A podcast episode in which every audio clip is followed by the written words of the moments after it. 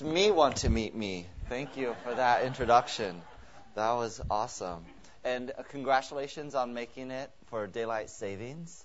I remember when I was young, uh, young high school, college, even young adult, I enjoyed the fall time change because I could sleep in and very much disliked this time change. However, when I had a young kid, I actually swapped thoughts. I liked this time change because it reset my kid's clock so he would wake up an hour later. Um, so I changed my ways, and now this is the time change that I like. Um, this morning, we're continuing in our series of Ephesians.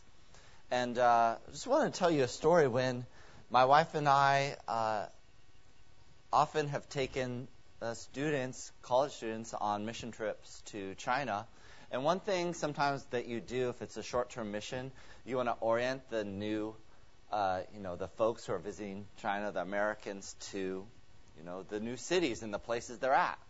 So I wanted to do that, but I wanted the orientation to be kind of hardcore. I wanted them to really get into it. So I said, okay, we're going to all get to know some of the cities around where we're staying. So I'm going to send you in twos and threes. You're going to take a bus ride to a new city, and you're going to, I want you to meet people there and have a meal and enjoy yourselves and that sort of thing, and then come back and report what happened. So I sent them out, and they had all kinds of crazy stories. Some people, they uh, you know, they found a church and some Christians there, and the Christians fed them food. And other people, they had crazy taxi rides and took them to the wrong town, and they thought they were in the right town, and all, all kinds of wild things happened. Uh, all kinds of interesting people they met, and food they ate, and things like that. So their variety of experiences were pretty wide, but they all had one of the same thing happen to them and that was they all said that they had prayed more than they ever prayed in their life because they were so nervous to go to a new town that they hadn't been before with you know they went in twos and threes but it just made them really nervous and at the end of our mission trip we were there uh, and I've done this a couple times but they were there usually for six weeks or so uh, all of their highlights was that one part of the trip. That was just one day because they felt like they prayed and worshiped God like they never had before. And it reframed their whole experience in a completely new way. Uh, and that's what I believe Paul is going to talk to us about today at the end of chapter 3 of Ephesians and what we're uh, going to get into today. Uh, so, in a moment, if you have your Bible or electronic device, we're going to be at the end of Ephesians chapter 3. Uh, we'll read that in a minute. I just want to set up the context a little bit for us. It's pretty interesting. Uh, if you've been here for the messages, really, it's been three chapters of theology. Just straight theology. And Paul is about to transition after this chapter to get to the practical. So, those of you who are like, just tell me what to do, you're going to have three chapters of that. You're really going to enjoy it. But this uh, section right here is kind of the end of the theology section. It's the capstone. And Paul's going to try to summarize it all together. Now, right before this, right before what we're about to read, Paul um, was talking about how the Jews and the Gentiles, the dividing wall has been split, and there's this great mystery, surprise in Christ. And that great mystery is we're all together. We're all citizens and partakers together in God's um, compassion and salvation and redemption. Um, which to us, if you've been in the church for a while, doesn't feel like that great of a surprise, but was surprising to them. So, like, wow, this is the great mystery. We can all share in the inheritance from God. So, he had just finished saying that, um, and part of the reason he had to say that is there was some divisions among them between the Jews and the non-Jews. And also, he had just finished saying right before this part, talking about trying to encourage them because they were nervous because Paul had been in prison and he had been beaten and all these things were happening. So there was a lot of disconcerting things that were happening to the Ephesians. Uh, so Paul starts this section and really hits the theology hard. So I want to uh, read through this section for us. Uh, if you could, please uh, stand while I read. So please stand while I read God's word. We're going to start at chapter 3, verse 14, if you want to read along. Uh, and it says this For this reason, I bow my knees before the Father, from whom every family in heaven and on earth derives its name, that he would grant you, according to the riches of his glory, to be strengthened with power through his Spirit in the inner man, so that Christ may dwell in your hearts through faith, and that you, being rooted and grounded in love, may be able to comprehend with all the saints what is the breadth and length and height and depth, and to know the love of Christ, which surpasses knowledge, that you may be filled up to all the fullness of God. Now to him who is able to do far more abundantly beyond what we ask or think according to the power that works within us. To him be the glory in the church and in Christ Jesus to all generations, forever and ever. Amen. You may be seated. It's a pretty powerful section. Uh, and sometimes when I speak, I like to be sort of uh, uh, a little bit indirect and inductive and oh, I'm going to surprise you with the main point at the end. Today, I'll just tell you, okay, right up front. Worship reframes our lives. I think that's the solution that we need, um, and that Paul's really one of the main things that Paul's getting out of this passage, or or teaching us is that worship's going to reframe our lives. I also kind of want to forewarn you. This is our disclaimer. Uh, at the end of the message today, I'm going to make you pray uh, I know that excites some of you, and some of you are thinking, I didn't come to church to pray today. Uh, but I want to let you know we're going to pray at the end and worship kind of together through prayer, following Paul's example in this passage. So you'll have about 20, 30 minutes to kind of get used to that idea. But I wanted to forewarn you and let you know. Let's take a look at the passage together. So it says this. We'll, we'll just kind of go verse by verse and see what Paul has for us. It says, For this reason, Paul um, sections out Ephesians uh, such that it says, For this reason, kind of every couple uh, chapters. So this is another one of those. For this reasons, I bow my knees before the Father. Uh, this is kind of interesting that bow down or bowing, especially when you read the Old Testament, bow, bowing down and worship are kind of the same thing. So when somebody bows down or gets on their knees, that's kind of another way to talk about worship. It's a physical representation of our worship. I don't know if some of you, uh, I've even heard it at, uh, sometimes here. There's a worship song called "Come, uh, Let Us Worship and Bow Down." In that's actually from the Old Testament, uh, a verse from the Old Testament, and it's really "Come, let us bow down and bow down." before God. Or come let us worship and worship before God, because worship is that act of bowing down. And it's kind of interesting that Paul used this because the Jewish folks, they bow down sometimes, but often their prayer was standing. So it'd stand up to pray.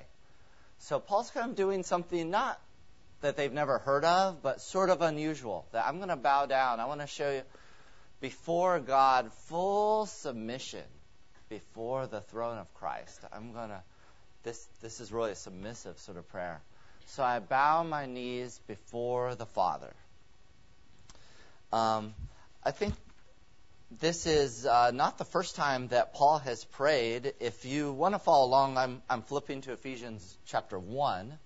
Uh, so you can flip back a page, or if you're on electronic media, a couple of electrons back. Uh, in verse really 15 and 16 of chapter 1, it says this. This is another. For this reason, It goes on to say, Paul says in verse 16, I did not cease giving thanks for you while making mention of you in my prayers. For the God of our Lord Jesus Christ, the Father of glory, may give to you a spirit of wisdom and of revelation in the knowledge of him. I pray that the eyes of your heart may be enlightened, so that you will know that what is the hope of his calling, what is the riches of the glory of the inheritance in the saints. Verse 19 and what is the surpassing greatness of his power towards us who believe.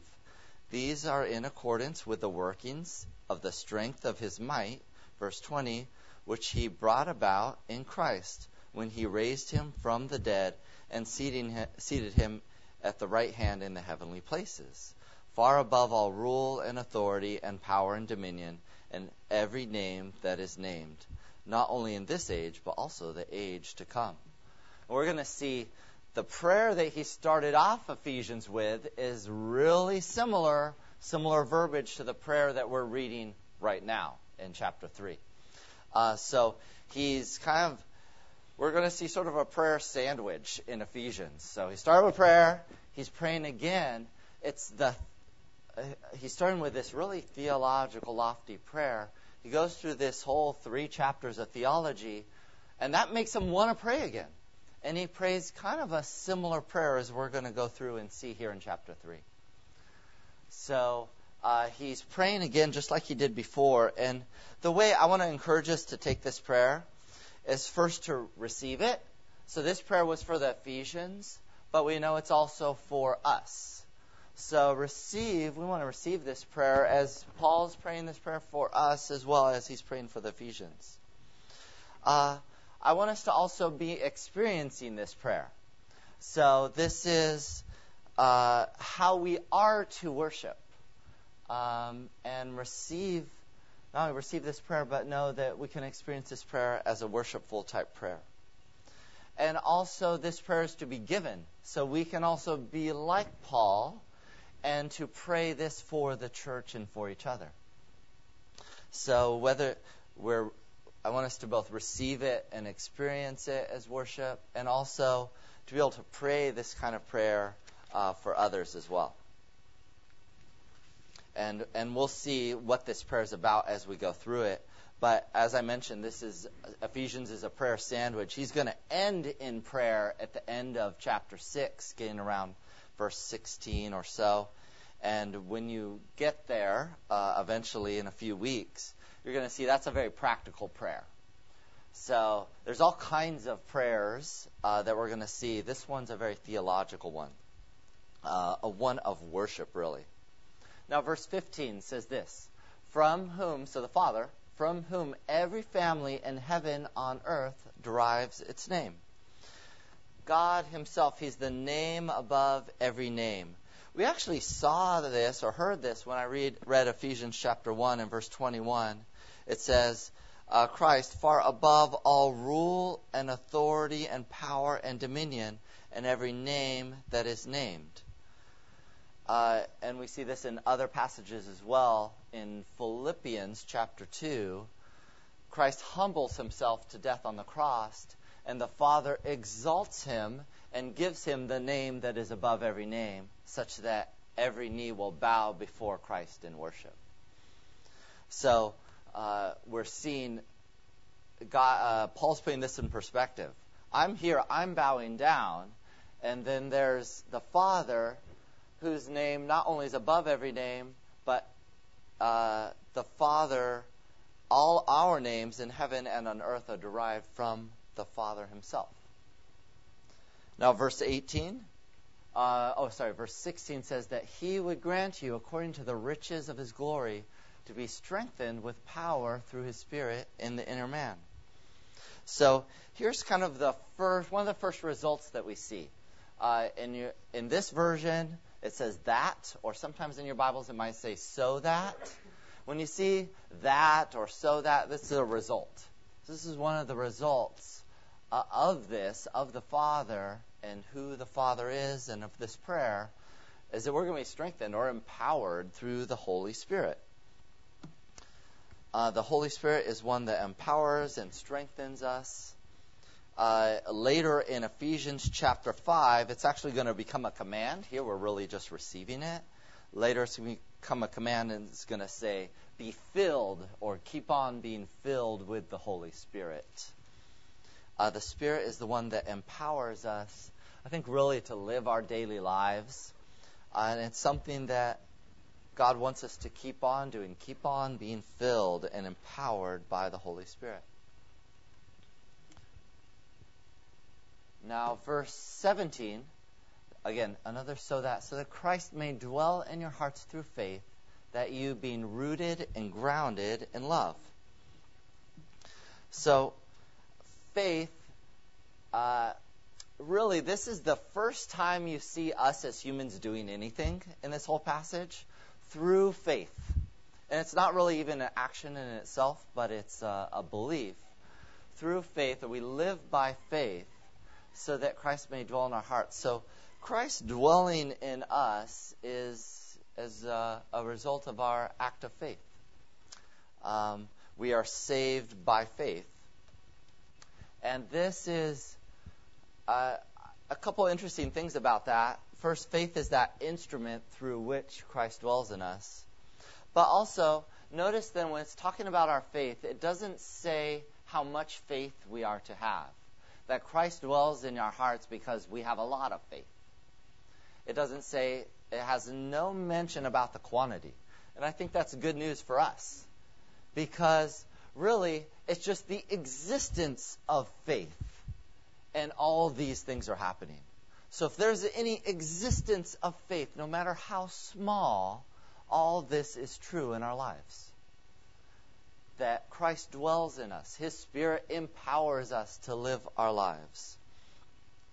And theologians pretty much agree that this is not necessarily talking about our first coming to faith, but it's really uh, after we receive Jesus in our lives when we're saved, we retain his presence through faith. And we keep on being filled with the Spirit through faith. And that's something that we continually experience throughout our lives as Christians. Now, it also says, uh, if you notice right after that, that you, being rooted and grounded in love, I know a lot of you probably love grammar. This is a, took grammar in junior high maybe. Grammar, this is a perfect passive. Okay, so if I read that again, uh, being rooted and grounded in love, is that something you do or somebody else does?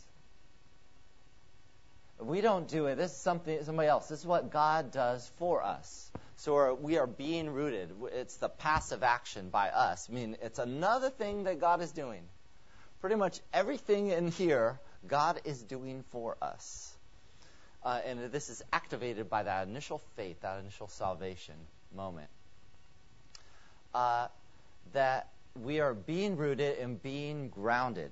It's also a perfect passive, which means this is something that keeps on happening. So you have been rooted, and you are keep on being rooted, and you keep on being grounded throughout your whole life.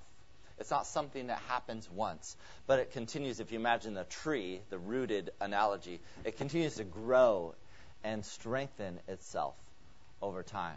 So there's sort of a Paul's hitting two angles here. You're being rooted, if you think of the agrarian sort of example, the rural folks get that one. And then there's the grounded or founded. It's, it makes us think of a building. So Paul's talking to the uh, rural folk and the city folk. Or he talks to, as we saw earlier, to the Jews and to the non Jews.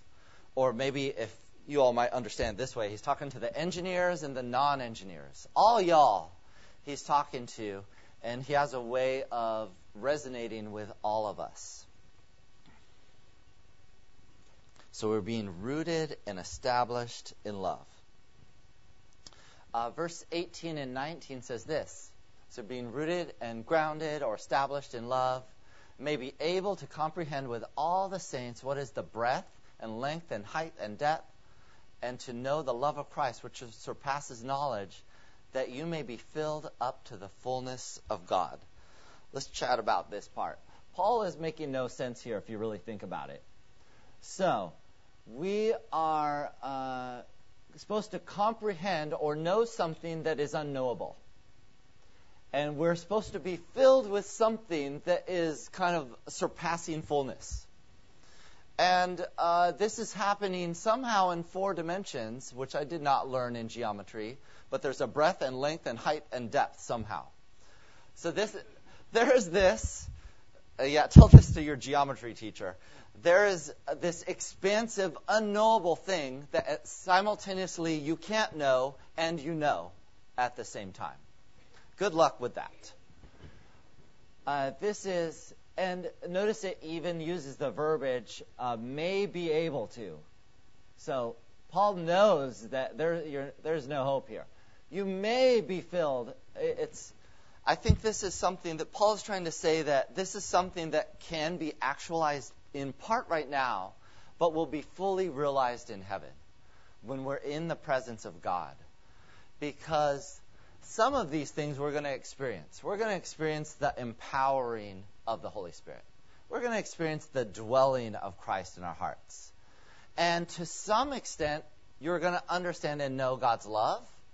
But when you're not only as you grow as a Christian and develop, but when we're fully in God's presence, that's going to be an expanding growth, an expanding knowledge. Because right now, we just can't fully comprehend it.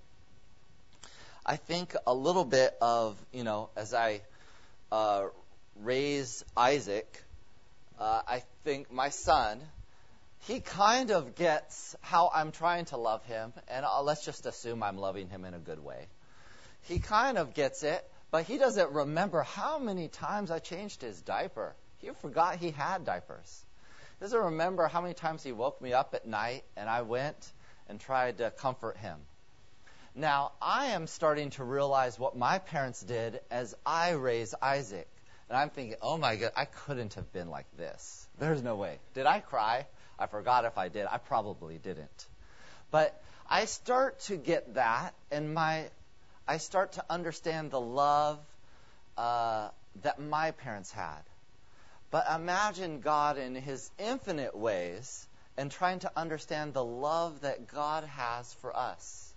It's sort of like that, sort of like this parent to child analogy. That we're starting to get it, but for God, it's something that surpasses knowledge. And then when we're fully in His presence, we're going to start to get it. But it's just so big, so wide. And it's amazing that Christ's love is so deep. It can reach in any direction and reach into the any bondage that we have and pull us out. It's just such a big love that God has for us. And Paul is really praying this worshipful prayer that we might start to understand this. Um, we can understand in some sense, but it's just something really big. Such that he uses this pattern, you might have noticed the pattern already, uh, to know the knowledge and to be filled with the fullness. We have this kind of uh, alliteration of sorts, which is also quite well seen in the English.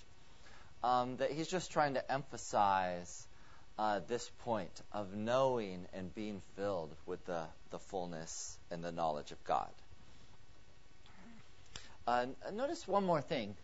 Uh, you might have, there's this little prepositional phrase, might be able to comprehend with all the saints. So I have bad news for those of you who are trying to do this at home by yourself it doesn't totally work. In some way, you need other Christians, other believers, and to be able to experience this. You have to experience God's love with other people. That will increase your knowledge and understanding, comprehension, and filledness of this. So God set it up that there in order to understand the relationship that you have with God, you need relationship with other people horizontally in the church in order to grasp this. We have to be doing this with other folks and can't be something that we're just trying to attempt by ourselves. Now, uh, this is uh, maybe a little early, but I was, and, and, those of you who are kind of the, the engineer techie types, I like tables and stuff like that, so I made a table. I tried to write down things that humans did or under the agency of humans, I couldn't find very many in this passage. But when I was looking for what God did, it was super easy. Because God is doing pretty much everything. And I'm almost stretching it a little bit on the human side. But what I saw Paul do is he worshiped or he prayed. Uh, he's bowing down before full submission before the Father. Um, and there's also this element of faith on the human side. We have faith, uh, and but really, faith is not this action we're having; it's this belief and trust that God is good and uh, God's our Savior, and He sent His Son Jesus to die for us. On God's agency, it was super easy. Pretty much every single phrase I could have put in here. I had to limit myself a little bit because I had to fit on one page. But his name being derived, God gives, He grants things, He empowers us, Christ indwells in us, He's rooting, He's founding or establishing us in love. Uh, he loves us, is the power that's working within us. He fills us. All these things that God is doing uh, in this passage uh, is quite wild. And just, I think the point that I got, what I got from this is that I'm really receiving and trying to understand, put in perspective who God is and who I am and how much He's doing for me. And because God is doing these things for me, as a result of it, my life is reframed and I start to live and think differently about things. Now, this whole section, this whole three chapters, ends with what's called a doxology. A doxology is really um, a thing where we give glory to God, or glory is given to God, or value and worth is sort of, in whatever way you could kind of imagine it, being added or, or put on God by us. Not that He needs it, but uh, Paul is doing this. And sometimes, if you've heard a, you know, benedictions at the end of church services, uh, a pastor sometimes might read this, uh, what we're going to look at right now. Verse 20 uh, and 21 say this Now to him who is able to do far more abundantly, beyond all that we could ask or think, according to the power that works within us, to him be the glory in the church and in Christ Jesus to all generations, forever and ever. Amen. It's pretty amazing. I, I, Paul doesn't. Trying to think, what else can you say about God? I guess he does everything far more abundantly. That's an interesting kind of phrase to translate. Like, it's an exceedingly abundantly or incredibly abundantly. It's just so much more uh, here that we can ask, and uh, in some versions, or imagine. It's just God is so wild. We can't perceive. And if you ever get a chance to talk to somebody who's been in the faith for decades and decades, and you ask, wow, could you imagine the place that God has brought you to now or the life that you lived and all the things that God has brought you through? They're like, no, I couldn't imagine this. All these things that God has done in my life. Uh, you, we're going to experience part of that here on earth, where through the decades and through the years that we are believers, God's going to do so many things that we just can't even perceive. But He's going to be answering prayers that we don't even know what to ask for, but He's going beyond even what we can ask. And how He's doing that is the power that's inside of us already, and the power that is among us as a church already. And this is quite crazy because I, when I was reading verse 21, it was kind of wild to me. It says, To him be the glory. Now I get the second part, in Christ. That's cool. God can have glory in Christ. Christ is a reasonable, quite noteworthy uh, God and Lord. I got that. But somehow, he's also glorified in the church. That was a little scary for me to read. Because that means with us all together, strangely, Christ is uh, glorified in the church, which for me is a call for us, a call for the church to have such characteristics, such character that we reflect God's glory. So it's a call for us that on earth we need to reflect God's glory as a church and to live in such a way that when we see each other and when people see us from the outside, we're the glory of God. That we glorify God with how we exist, not as individuals, but as a group. If somebody comes up to you, and occasionally this has happened to me, uh, as non non Christian will come up and say, you know, I don't believe, but I see how God is working in your life. That's something, but it's really not what I'm going for. I I would be more excited by God look uh, people looking at our church and saying, "Oh, because of your church, I can see how God is working." That is really what we're going for because as a whole, we as a church are going to glorify God. Now, you know, I like tables, as you already heard that. So I made another table, but this one's too big to really go through. If you want to take a picture of it, you can. But uh, just, I'm trying to make the point that, you know, all that Paul is teaching us here, you've already heard in all the other sermons, because this is just a repeat of everything that already happened and was already discussed elsewhere in Ephesians. This was not even hard for me to find every verse that we just went through, whether it's having prayer on your knees, uh, God being above every name, uh, the riches of God's grace, all these things, being filled with the Spirit, the glory of the church, the working of God's power, etc. All these sort of things are already in Ephesians. And guess what? Paul didn't come up with this on his own. It's all the Old Testament. I picked some representative verses, but really, all this theology is not anything new that Paul is giving. This is something he's reiterating that we have known before. Uh, that Paul is giving us the theological foundation, kind of summarizing it in three chapters, so that can move us to action. So that as we get to chapters 4, 5, and 6, we're going to see, because of our theology, now how are we to live? Um, I was kind of as I was uh, preparing for this, one of the things that Peggy and I do is uh, how we divide chores sort of in our house is that we like we do the things um, that are the least horrible for us as chores. So instead, like between cooking and dishes, I definitely don't want to cook, and Peggy definitely doesn't want me to cook, so I do the dishes and dishes are not in any way exciting for me. And so I was thinking, oh, you know, quite a while ago, why don't I play worship music, you know, from my phone, and I'll do the dishes, and it's slightly less horrible. That's cool. But then I realized on my phone, I only have like two worship songs. I said, Peggy, we need to somehow find a way to get worship music on my phone.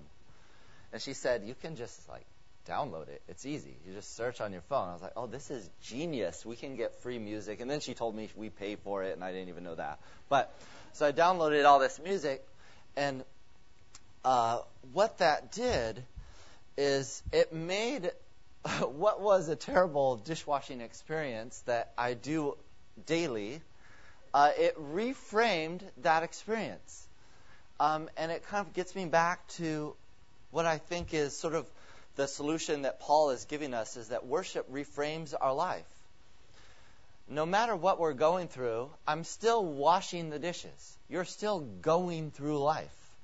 The same crazy things that you're experiencing in school, at work, wherever, are the same.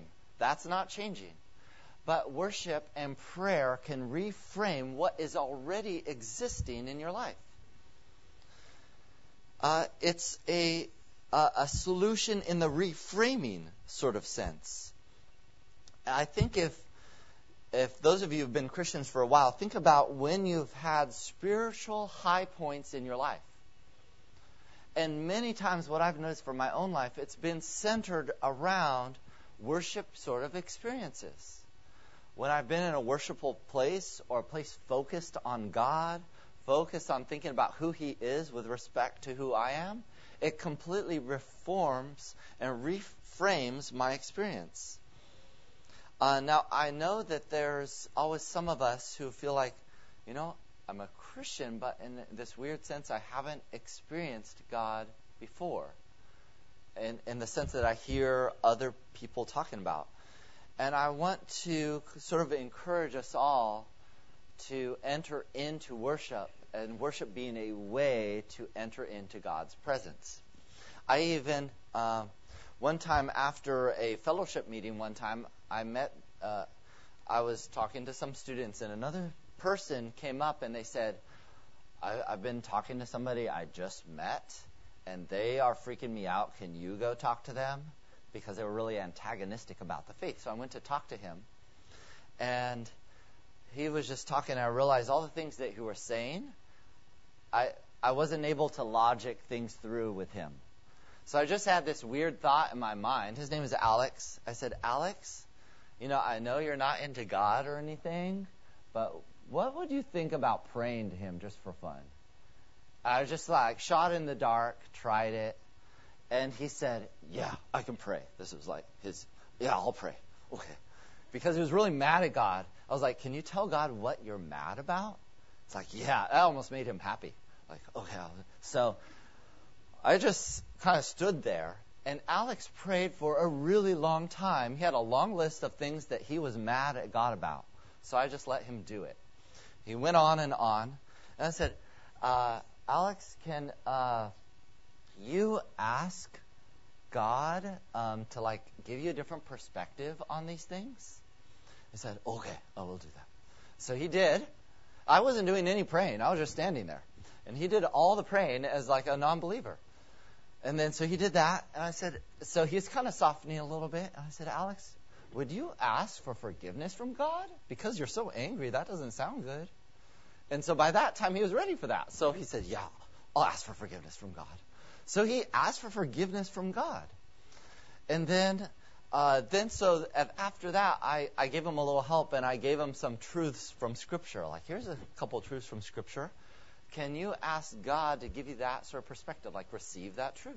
He's like, Yeah, I'll do that. So he went through and received this truth. So this was all about an hour, mostly of me standing and Alex talking to this God who he prior to didn't believe in. And he came to the, at the end of the conversation totally believing in God and was through entering in for him against his will, sort of, uh, a prayer, sort of worshipful experience with God and kind of declaring who he was. It fully reframed his thought. He was still Alex, but he believed, he started to believe who God was. Uh, and it was such a powerful experience for him that the next year one of his friends, this is weird experience, one of his friends kind of acted the same way. And so he thought, okay, I'm going to do the same thing Brian did with my friend. I'm going to make my friend pray. And so he had a similar experience where he led his friend in prayer in the exact same way the following year. And I think it's just that. You know, I didn't really add anything to the experience except sort of being a spiritual guide. And so I sort of want to do the same thing for us today. Uh, I forewarned you. I want to make you pray. Uh, and uh, think about like this. I, I know some of you might be thinking, I don't want to pray. Think about when you go to the doctor. Let's say you break your arm, okay? The doctor's going to put a cast on it, and you're restricted in your movement by that cast for a period of time, temporarily. But when your bones heal, you can be freed of that cast and the cast is removed. I think we're kind of doing that same sort of similar sort of thing through what we call spiritual disciplines. Is that I'm going to take today give you the discipline of worship. We'll do a little exercise together. I'm putting that cast on you for a temporary time so we can kind of practice the same thing together. Um, but as you pray more and more, and many of you are probably very experienced in praying and worshiping, um, you can be more and more freed to pray and experience God in a sort of a broader way. Though today we're going to do just a particular exercise. Um, I think worship, what I like about worship is it's, I think there's almost nothing faster to move you into the presence of God. Um, Worship is really, as I mentioned before, you're adding value or glory or praise or worship, you know, uh, worth to God. And why I think, if you were to ask me, like, why why worship in the first place? Well, really, uh, life is worship. so you can live out worship, but you can also speak worship. So you can praise God verbally, and you can also live a life of worship. Um, we're going to focus on the speaking out of worship uh, this morning, uh, following Paul's example. I think God, I believe God Himself seeks worshipers and seeks worship. He asks us and commands us to worship Him. But on a personal sense, worship itself can be very deeply satisfying because we're entering into God's presence and we realize really who God is and who we are. Uh, when we get to heaven, we're going to worship. That's that'll be on the daily routine. Um, it's it is something that's cool about it. Just draws us towards God. So I want to uh, tell us a, a little bit what when you're worshiping maybe articulate if you've already experienced this before. What are the sort of things that you experience while worshiping? Um, when you worship, there's this sense where, first of all, you're focusing on God. Like, who is God? Um, praising Him for things, declaring who He is. And then there's a sense at a certain time in worship, I didn't know how else to word this, but you make contact with God. God like shows up in a very present way and somehow during that worship session uh, in a way that's hard to describe. But you know it's God there. You know, oh, this is not just me, but God is showing up in a powerful way. You make that contact. Sometimes when you make contact with God, you so much realize who you are that you start wanting to confess. Um, this happened to Isaiah in Isaiah chapter 6 when he saw God uh, he basically said, like, uh, I'm a, uh, a person of unclean lips, and my people are unclean. He like started confessing just naturally because he was in God's presence. Sometimes that happens when we enter into God's presence and we really start experiencing Him. Uh, also, I've noticed when when people enter to worship and we start experiencing God, uh, sometimes we also hear things from God. God tells us to do something, uh, to live differently, or maybe even gives us something specific, or gives us a promise, or things like that. We hear from God. There's, a, there's good news and bad news about hearing from God. The good news is we hear from God. The bad news is uh, He wants us to do that thing. So He doesn't just tell us something just for fun. If He tells you something, He wants you to do that. Uh, and then if we don't, he's just going to wait. And if you're having trouble hearing from God, it might be because he's been telling you to do something that we haven't responded to yet. So be aware. Sometimes when you worship, you will hear from God, and God will ask you to do something. Now, we're going to practice the discipline of worship through prayer, as I mentioned. Uh, and how do you do that if you're wondering how? Uh, this is just praising God. I praise you for something, Lord, or I thank you. I made a little list of all the things that uh, Paul did in these verses that we read. Uh, for example, if I'm worshiping or praying, uh, I might say, God, thank you for your glorious riches. Or, God, I declare uh, that you dwell in our hearts. I praise you for that. I thank you for how much you do that. These are all from the passage we just read. I thank you that we as a church are being rooted in you, that we are being established and grounded in you. Things like that. It's a declarative or praising or a thanking. What I want us not to do while we worship or prayer is to not ask for things. This is kind of the hardest thing. It's not bad to ask or petition God for things, but that's separate from worshiping Him for something. Does that make sense? So you can ask, like, for your family members who's hurting or things like that. That's something separate we're not going to do right now. But I, I want to focus on declaring who God is and focus on His character and His actions. Okay? So try when you're worshiping to not ask, when you're praying, not to ask for things per se, like specific things, but to pray uh, and declare and praise. So, uh, what we're going to do is I'm going to have you, I, would like you to pray together, if at all possible, and praying out loud uh, if at all possible. Uh, there's going to be a, a, little background uh, instrumental uh, piano while we pray. And I'm going to give you several minutes just to pray with each other. If you don't know what to pray, that's why I made a list. So you can just go through the list. If you want to be super creative, you can also pray things that are not here. I just wanted to focus on things that were in the passage we just read. Okay? You can pray and worship God for things that are not here. Let's say you finish the list and you don't know what to do. You go back to the start of the list. It's okay to pray things twice. Okay? Some of you might finish it twice. That's okay. You can pray it three times. Keep on praying and worshiping. Uh, if we were had like a really extended period of time, I'd love to do this for 30 minutes. Um, and if you're a small group leader or kind of you lead a group of other leaders or you know have buddy other Christians that you get together, this is a great exercise to do where you just sit down for 30 minutes and just worship together. Worship through prayer and just declare who God is. And I think you'll really start going through those phases of you're focusing on God. And somehow God really just shows up. And then you might even hear from God. Okay.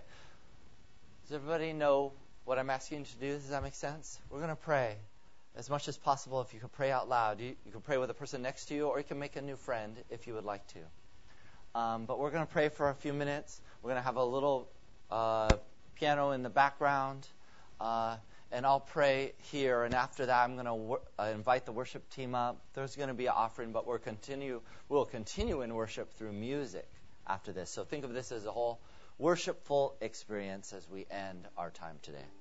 Um, so please find someone and let's pray together.